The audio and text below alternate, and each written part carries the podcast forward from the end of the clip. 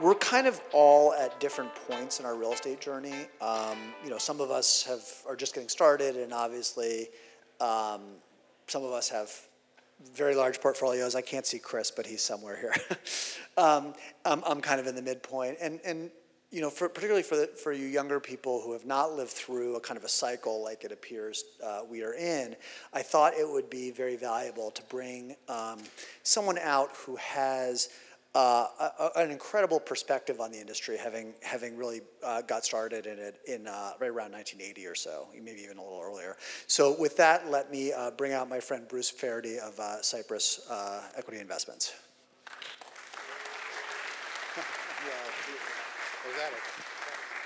Hello. All right. Um, I met Bruce um, uh, a couple of months ago, actually. Artem Tepler uh, uh, brought us together for lunch. And Bruce sort of casually mentioned at some point that he had built 35,000 apartments, and I was just like, so, so I said, and then we, and I, and I, basically took took up lunch interviewing you, to be honest. and, I, and I, and I, it was so interesting. You're, you're subtle. and I, and I thought, I said, this is really interesting. I bet these guys would like to hear it. So, uh, so I appreciate you coming out here, and maybe we'll. Happy to be here. Nice to meet everyone. So, so just to give you, um, just to give everyone a sense for for the size of Cypress and what you're up to now, maybe you could talk through the the scale of the development that you guys have been undertaking. Sure. So uh, currently, I'm the chief operating officer of Cypress, Cypress Equity Investments. We're a LA-based development, uh, multifamily apartment development company uh, based uh, here in Los Angeles. Uh, five offices around the country: Los Angeles, Denver, Dallas, Fort Lauderdale, and New York, New Jersey, and we cover more markets out of each of those different offices. And until the change in the capital markets, you guys were starting a billion, about a billion to a billion and a half a year a billion and a billion and a half to a billion and a half a year of apartment, new apartments. Unbelievable. So I want to talk about how one gets oneself into that uh, enviable position. Um, so can we let's one, one step at a time. One step at a time. So so let's go back and talk uh, about um, about how you got into the real estate business. um, prepare to be underwhelmed. Uh, so I don't know everybody here, but I can say confidently I'm assuredly the oldest person here. Um, and what that means uh, in this context is there was a time before cell phones, personal computers, Excel, all that sort of stuff. And we did real estate back then. And that's when I started in the business. So I went to school, uh, graduated in uh, 1980, um, and uh, there was no information in the world. I mean, there's no, no internet. So how did you get information? And there really wasn't much. And in school, I had learned about investments and perfect markets and all that sort of stuff. Um, and so, uh, and I'll come back to that part of it. But uh, my job search in 1980 was literally to go to the companies that had the tallest, tallest office buildings and say, these guys must be doing something good, so let me go interview. So I was literally, so the, I happened to walk into a life insurance company. Um, and I said, you know, do you have anything? And they said, well, what do you want to do? And I said, because uh, I'd done some research, and they, I said, how about if I we invest in, how about if I get with your stocks and bonds company? Because I knew they invested in securities. And they said, well, we're not really hiring in that area right now. We don't have any openings. We have an opening in real estate. And I said, real estate? You guys sell houses? I mean, what does an insurance company do in real estate? So I had no idea of the, idea of an investment class uh, of real estate. Uh, totally foreign to me. So anyway, I was told that if I went in real estate and worked with that group, that there'd be an opening in the next six to nine months and I could move over to stocks and bonds. So that's what I did. And then uh, ended up in the real estate group. And six months later, there was an opening in stocks and bonds. And they said, You want to move over? I said, Fuck no, I'm, I'm a real estate guy now. so, so tell us about what that meant to be a real estate guy at a life insurance company in the uh, early 80s. Like, what were you doing? Uh, doing uh, discounted cash flows by hand. How about that? How many here have done discounted cash flows by hand? There you go. Okay. There's a few of us. Um, fun times, right? Uh, so that's what I was doing. I was an analyst. Uh, and again, uh, I, what I quickly realized, uh, and coming back to my perfect markets comment earlier, is that there's investments, and I've always been taught investment world is a perfect markets world. Real estate wasn't that, isn't that today, and it sure wasn't that in 1980 uh, again, with no information. And so it occurred to me that there could be an opportunity to create an edge by, uh, you know, just work working a market and, uh, And you were backing developers, is that right? That's correct. You're providing equity to developers. uh, that's how I started. Okay. With the life insurance company. And you, but, but, and, and you sort of, uh, through that uh, experience, start to build relationships with developers. That is correct. And uh, especially uh, the Trammell Crow Residential Company and then Leonard Wood, who went on to found uh, Wood Partners. Some of you might know Leonard, uh, fantastic guy. So I was uh, investing with developers uh, really at a young age, and uh, I got to know Leonard pretty well. And so Leonard was, uh, Leonard, for those of you who want to know a little bit of that history, Leonard was uh, the Trammell residential partner for Central and North Florida back in the late 70s, early 80s. And I got to know Leonard. And Leonard, as he was growing his platform, said, you know, I need a CFO. And CFO back then really was a capital raising exercise. And I'd come from capital, so I knew how to raise it. And uh, so that's how I got with a development company. I joined uh, Trammell Crow Residential in 1983 as the CFO for the Central Florida Division. And so your job at that point is, is primarily to raise capital for capital. uh, ground-up development projects. Correct. Um, But you, you, you wanted to be a developer yourself. Yeah, I thought so. I mean, I was just all something new to me. I was still in my late 20s. I mean, this all happened really pretty fast and young. Again, it was, I think, a sign of the times. Um, so, yeah. And this is, um, just to set the sort of stage for everyone, this period in time was a, there's a lot of development going on, right? There is. Fueled by the tax code. Yeah, that's the thing. I mean, as, so I, I think one of the messages for today, as we think about whether or not our markets are in equilibrium, equilibrium, uh, are we hitting the yields? Are we delivering the IRRs that we need to for capital? And the answer is no, we're not, uh, for reasons that we all know. And uh, and so I talk to a lot of people, young people, who are like, "How's this going to work? How are we ever going to afford these interest rates?" That sort of thing. And you know, with the perspective of history, uh, you know, I certainly, you you- know, I, I started in the world of super high interest rates. I mean, the stuff I was doing in uh, the 80s was all driven by tax syndications. I don't know how many of you guys know that, but in the 80s, there was, a, if you look at the production numbers in the US, there was a ton of apartments built in the 80s, and I built a bunch of them at Crow. And all of that activity was fueled by uh, limited partnership tax syndications, which meant, among other things, that real estate didn't have to generate a yield. Um, and so I had plenty of investors, and they never wanted a distribution. They didn't care if they got a distribution. They were getting accelerated write-offs, like four to one write-offs uh, on the, the investment dollars. And so that fueled real estate. And so then 1989 happened, and what happened then was we had the uh, we had a law passed that basically did away with limited partnership and tax advantage syndication. And so apartments, which never had to generate a yield or not much of a yield, now all of a sudden lost our primary funding, which was all these tax advantage limited partnerships. And so And it hits a wall. it hits a wall. And I, I look at that as somewhat similar today. Like we didn't have a yield. We weren't able to generate a yield because we never had to uh, in order to, you know, hit the metrics that was needed for, uh, you know, to justify ground up development. And I think there's an analog, analogy today, today's situation in that regard. And I wanted to talk also, I mean, so, so separately from the change in the tax law, you've also got the S&L crisis Uh, that, that hits. Well, that's true too. And so, yeah, I mean, it's a double whammy. So uh, whether we could have generated a yield or not, and we couldn't, uh, there wasn't exactly uh, any capital out there, any debt or equity capital to invest in any event. So it was a dead period. I mean, 90, Sam Zell, who just passed, I think he said survived till, uh, what did he say? Something till 23. What did he say? Uh, it Stay alive till twenty-five. Anyway, but anyway, so Sam, back when, uh, back in the 1990s, Sam said survive till 95. I mean, that was the mantra. So we had a four or five year period where you just didn't, you couldn't justify There was no, that. there was no, you couldn't justify anything, there was no bank lending, right? The S&Ls were gone. Yeah. So five years, that sounds like a, lo- a long time, and it is a long time in our careers. But I'm here to tell you that things do get back in equilibrium. And you pivoted pretty quickly. I mean, we talked about, um, we talked, because I asked, of course, when, uh, when the business hit the wall, whether you had a bunch of PG debt that you were, but, but you had, you had avoided that, that misstep.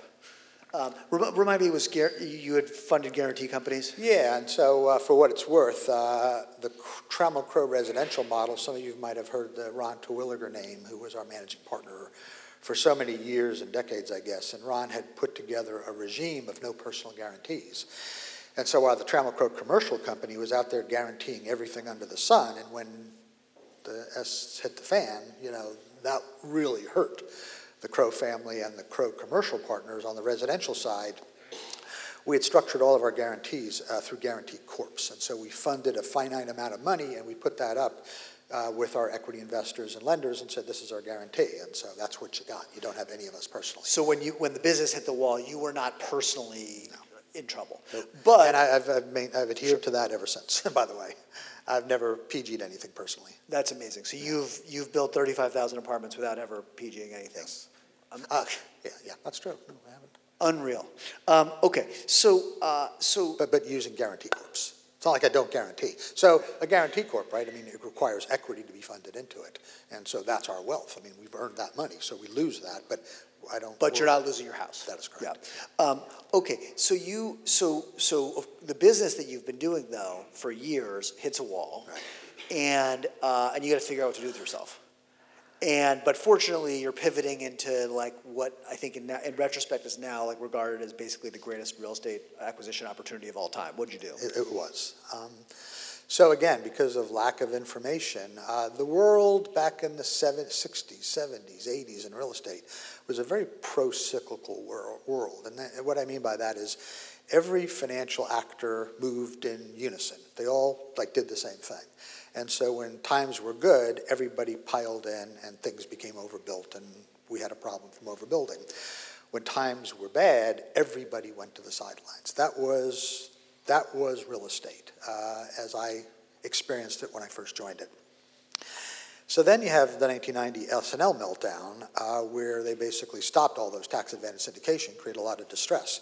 And so there were three investors uh, in the world uh, who, were, who thought up this idea of buying up all the financially distressed uh, real estate, and that was Morgan, uh, Goldman Sachs, they had Whitehall Fund.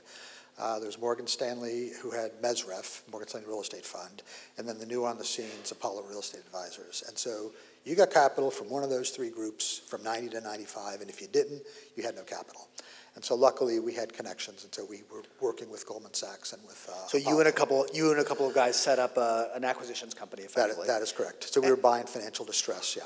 And you're buying uh, apartments? That is correct, all apartments. W- Was it um, one market all across the country? All How are, all across the country, although I'd say the distress then sort of started in the east, southeast, southwest, and then moved west.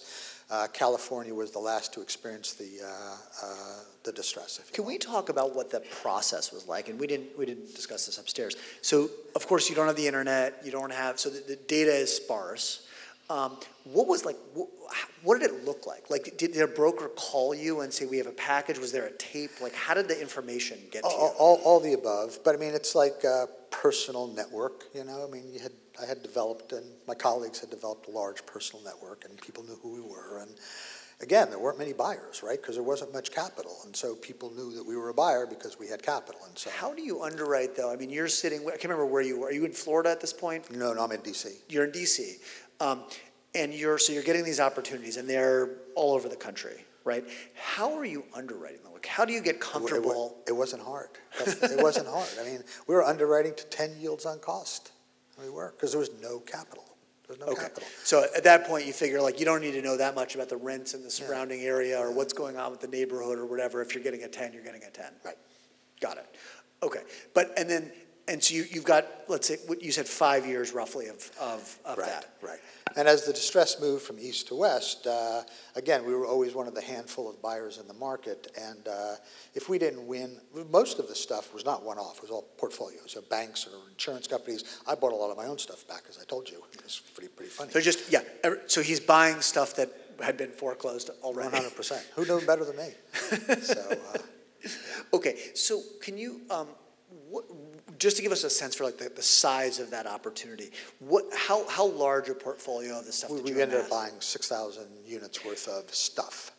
And when I say stuff, I mean about two thousand units of that was, uh, real estate, REO, and the other two-thirds of that was, uh, paper.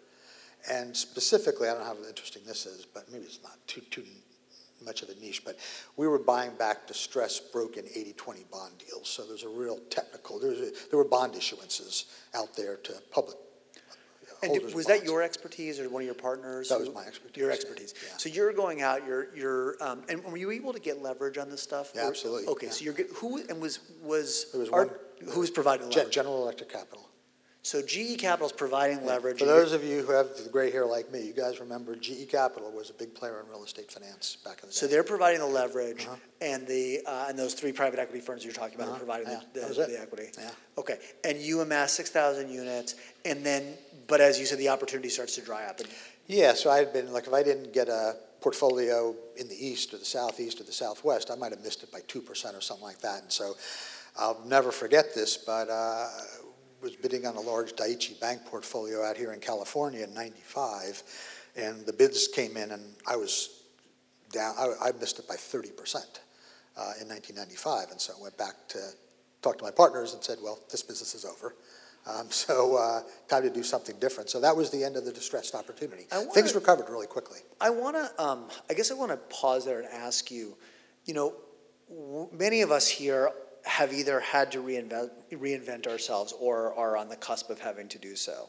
And now this is now the second point in your career where you've pivoted entirely, basically, from development into distressed acquisitions, and then from uh, distressed acquisitions, you're going to pivot back into development again. Um, you're a calm guy, and you've seen a lot, but was there was there like a gnashing of the teeth? Was there like like um, in, uh, it's easy in retrospect to, pre- to present a story like it's a straight line, but obviously those are there are moments of doubt and, and frustration and everything. Do you remember what that was like when you're, you're like, well, we've had this great five year run, like fuck, got to do something else. Like was that was that was was there sadness? Was there pain? No. Just no. because it's just life. Yeah, That's what you it said. is, no, right. It was always exciting to me. I mean, my f- most fun times in the business, and I'm older. I'm 69 years old, and so I mean, people ask, "Why aren't you retired?" I don't want to retire. I plan to never retire. I love this business. I love doing it every day, and part of the joy of it has been to learn different aspects of how to go about the business over the decades, and uh, so I enjoy that process. So you okay? So that I I I mean, what a what a wonderful mindset and example for all of us.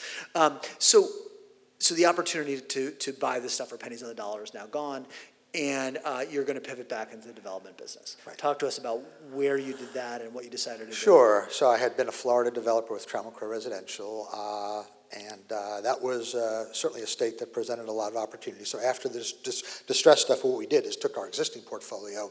So the new, the REITs were being formed in the mid mid '90s. I mean, all the REITs that are out there today. I mean, they were formed. You can, some go back to the '70s, but essentially they were formed in the their mid '90s. That includes Equity Residential. And so I had some former Crow colleagues at EQR, and so they ended up just buying our entire portfolio, did an UPREIT transaction, and that was the exit uh, for that port, for the, So you just become a passive shareholder in shareholder equity residential. EQR, Yeah. Um, What do I do next? So uh, the world, light had come back on in the world. I- We had rents readjusted to a place where I could actually deliver a yield to somebody now. What a concept. And uh, so that's what we did. And so I uh, had known uh, Penny Pritzker uh, uh, for, for some years, and so we talked. And uh, she wanted, she had some land holdings in Florida, and so I, we talked about creating a development company. So I ended up moving back to Florida and forming a development company, and the Pritzker family was my financial backer. And you're building at this point like garden style suburban. Yeah, and a lot of the BTR, I told you, a lot of the BTR, a lot of the townhouses for rent stuff. I mean, I was building that in Tampa, Orlando in the late 80s, 90s. Uh, What size deals are these? Is it 100 These, units? these- are larger deals. These are 300, 150 is probably the smallest deal, and 500 would be the biggest deal. Okay, and they're being, the the Pritzker family is putting up the equity, and by this point, there's construction debt available Yeah. widely. That's right, Okay, that's right. And then you kind of run through up until the dot-com crash. Yes, although specifically, I mean, sadly, the case with uh, the Pritzkers is that their patriarch, Jay Pritzker, had a stroke, and then he passed away, and the family started to squabble about uh, investments, and so they were no longer an investment partner of mine.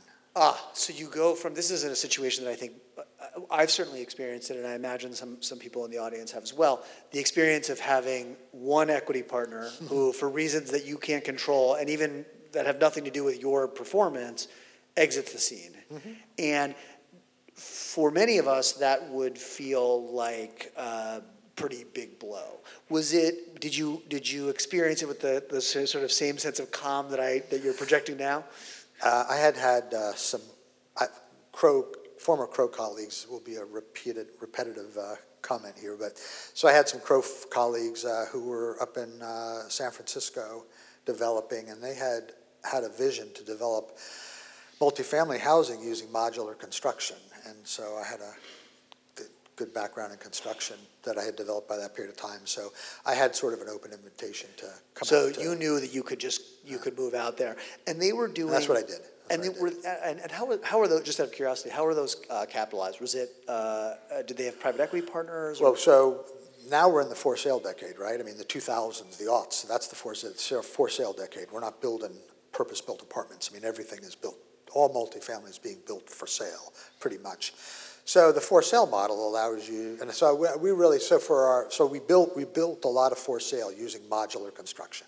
That's to cut to the chase. And that was all in a townhouse sort of variety. And so that, that, that allowed us to do sort of 40-unit phases and just roll them.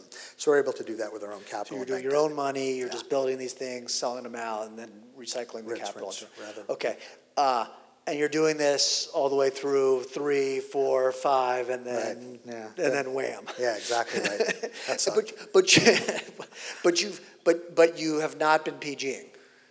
Uh, no, I've been with a, with a guarantee entity only. Right, Yeah. yeah. yeah. And so, so you get hit just like everyone else did, and you experienced, you told me you experienced some financial pain from this. Yeah, it was not in any vertical deals. Uh, Those we all sold out, uh, never lost money, uh, but we had gotten ahead of ourselves. We thought that we had created this great model of building townhouses using modular construction, uh, which was what I was doing. And, uh, um, what was I just saying? Well, so you bought the, so you're, you, you, um, you, and then you're building these things, and then you run into the, the, the. Right, the- so what had happened was we had bought land in advance because we thought, man, we figured this out, modular, all this sort of stuff. And so we were sitting there with a lot of land. And so I had a lot of equity tied up in land. I lost that equity. Did you have the land levered at that point where Yeah, you? we did. You were, so you were levered Yeah, long yeah, land heading into the GFC? Yeah, never, the value never fell below the loan value, but my equity was wiped out. Did you, how did that, how did, just out of curiosity, how did you resolve that? Like, did you, did you hold the land through, or did you end up giving it back to the bank, or what was the, what were the resolutions? We just sold it. We Sold sold it it. at current market value. Got it, okay, but you had. but And I was able to repay the loans. But, but with basically none of your own equity left, okay. So, um, so, again, this is, now you're going through another one of these things where you gotta, you know, you've, you've just spent, you know, most of a decade building for sale product, the market turns, and, uh, and you take some, you know, without having, you know, you didn't lose your house, but you lost a considerable amount of your own money, which you had been rolling into these deals, uh, and, uh, so, so, again, like. I mean, it was of- not a hit below the waterline. I mean, it was painful, but it was not. but it was not, but it was not fatal. Um, did you, ma- many of us, having experienced a loss like that, again, would have, would have got into mourning or something. Um, It sounds like the uh, recurrent theme here is that you did not. Um, So what did you do? There's no point to going into mourning, right? I mean, it's easy to say, but there's not. Um, So what did I do about what? Well, what did you? I mean, so you, you sell the land out, and then you gotta, you're looking, you gotta go back into business, you gotta earn a living. So what was the move after that? Well, so then we had, we're in 08 to 11, and so I was just buying personal distressed. I mean, I was buying a lot of, you know, Fairfield, I was in Northern California at the time, so I was buying a lot of Vallejo, Fairfield stuff that was. Single-family homes? single-family homes that were built and selling for $850,000, Vegas too, buying them at like $175,000, renting them out, and then just sold them when the market I'm, now I'm really curious. So you were personally doing this? Did you set up an organization, or you just did it? I, I had one analyst that I So you did. got an analyst, and you were just literally with your own money, Yeah. just going around buying foreclosures like a bunch of the people out here were. I love it. And then just selling them. Right. Okay. But, yeah, I mean, we're in a transition period, so I was just kind of treading water during that Okay. period. And then, and then you get back into the development. Yeah, I mean, business. 2011, the- the world starts to recover, and so, you know, we can start playing offense again. And what did that look like? So um, we could all start develop again. So I ended up joining, told you Trammell Crow be a recurring theme here, so I joined some other Crow partners of mine, former Crow partners of mine, also up in the Bay Area. And we just were Bay Area developers. We were Silicon Valley developers. Uh, early in the recovery, uh, San Francisco got hot. I was a San Francisco uh, developer. That was the dumbest thing of my life. Um, and uh, Why do you just, I mean, I, I think I know why you're saying that, but maybe you could, for the benefit of. for, for all the reasons everybody would imagine. I mean, that, that city is just brain dead. Um, it just, it's terrible. Tell us how you really feel. Yeah, right. So, uh, no, it was, it was just, it was, became very apparent it was not possible to build housing. Um, I, I could do a whole talk all about that, but, uh, so anyway, so, uh, that's 2015. I realize I'm a developer in San Francisco. I don't want to be a developer in San Francisco. So I don't know who here knows of our company, Cypress Equity Investments, and our founder, Michael Sorochinsky, brilliant guy. He's got his own fascinating story. So uh, he is an investor in ground-up real estate development and coming out of the, uh, the great financial crisis. And uh, as an investor, he really had no background in real estate development, and so he had been d- investing with other development platforms and said, kind of like the business, uh, I'd rather, I'd like to bring it in-house. So he and I knew each other, and so I was looking to get out of San Francisco. He was looking to bring, create his own development uh, uh, capability in-house, and so that's when I joined him in 2015. You joined Cypress in 2015, Correct. and in that period between then and last year, you built a. Yeah, we were like five, we were five people, and now we're like 70 people, and, you know, five offices, and so. And I want to just talk briefly, uh, in the couple of minutes remaining to us, about how you're viewing this latest, uh, this latest pivot. You've lived through uh, the market changing many times now. Right. You've experienced, obviously, ups and, and, and pretty significant downs. Um, and you were, as recently as a year and a half ago, starting a billion and a billion, or a billion and a half in apartments every year. And obviously, that, that's no longer the case. Correct. And you've got a bunch of mouths to feed in the organization, and you're pivoting, and you've, you've pivoted again. So tell, tell, tell us about how you're uh, trying to navigate things now. Yeah, sure. So we have obviously stuff in progress, and that's continuing to generate fees to help support the organization. But we pretty immediately piv- have pivoted now. So uh, we had a little bit of background in affordable LIHTC stuff, um, but uh, we've just pivoted in a huge way. So right now, I am looking for zero uh, market rate land opportunities for ground up, and I am scouring uh, the South for LIHTC opportunities uh, primarily in Texas and Florida. Florida is a great LIHTC market for those of you who want to play. There's stuff to learn there, but it's, a- I think it's one of the better opportunities in the country today. Uh, Florida and California are also creating workforce. So the LIHTC is the deeply affordable stuff, and then both states are also creating, and Texas has had, uh, workforce programs, which essentially work off of a 80 to 120 of AMI sort of income level, and you get a property tax abatement in exchange for holding rents to that level. Texas has been doing it, for those of you who know Texas, called PFC deals for, for years, and those got pretty abused, so there, there's definitely scrutiny on those these days. So you can still do LIHTC in Texas. Uh, workforce is a little bit more challenging, uh, but you can do LIHTC in Florida, and Florida, they just passed last year, or this year actually, uh, their SB 102 Live Local Act, which is a fantastic workforce housing program. It needs, uh, and we're working on some legislative changes right now because there's some fixed things that need to happen, but those should be done in the next legislative se- legislative session. And you think that that's like, if you were a young developer starting Yeah. out, is that where you would be looking right now? I think we'll close there. Thank you Okay. for sharing. Well, no, I think, no, for sharing Yeah. that. I mean, I think that's, you basically just gave us an alpha there for anyone who's, anyone who's listening. But I mean, the message is, you know, this business is this. I mean, know that. That's this is the business we've chosen. And uh, um, some some folks got the res- reference. Um, and uh, it is a volatile business. And uh, just know two things: you got to be resourceful at all times. Uh, this business rewards resourcefulness, and you got to just know that we'll get through this, and tomorrow is a different different opportunity. Thank you so much, Bruce. I really appreciate it. Good to see you.